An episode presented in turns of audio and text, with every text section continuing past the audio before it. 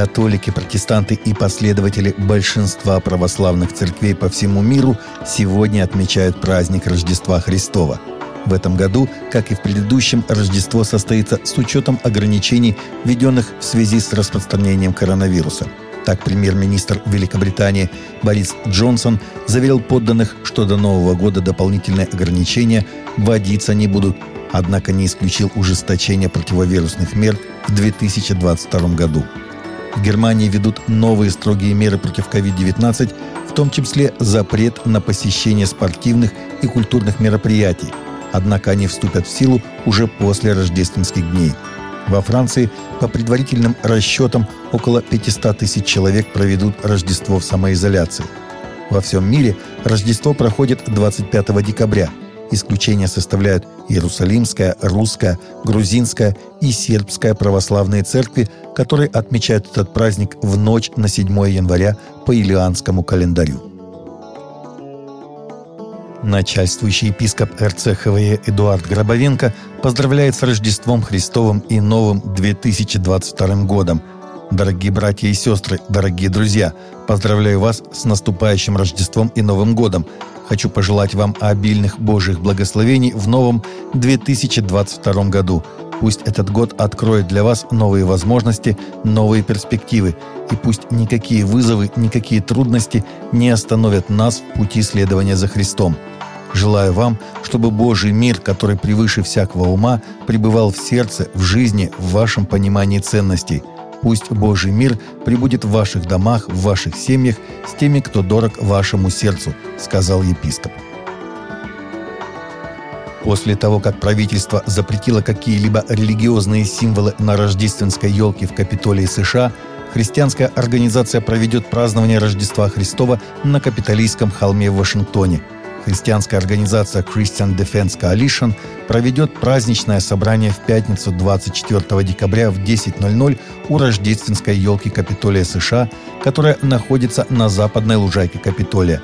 Празднование будет включать в себя пение рождественских гимнов, чтение истории о рождении Христа и молитвы за страну и политических лидеров – Правительство США выпустило инструкции, согласно которым запрещено размещать какие-либо религиозные символы на рождественской елке Капитолия США.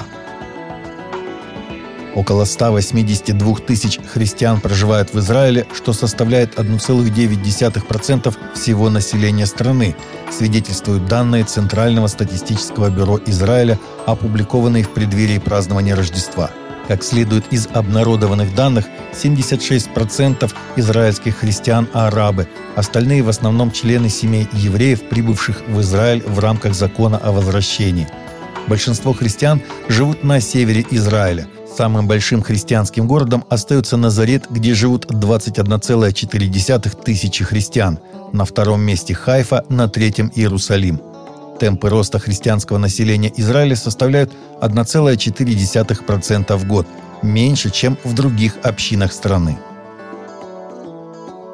Объединенное командование воздушно-космической обороны североамериканского континента НОРАД, расположенное на авиабазе Паттерсон в штате Колорадо, по традиции начало отслеживание путешествия Санта-Клауса вокруг земного шара – в соответствии с традицией, Санта-Клаус отправляется в кругосветное путешествие 24 декабря в канун католического Рождества.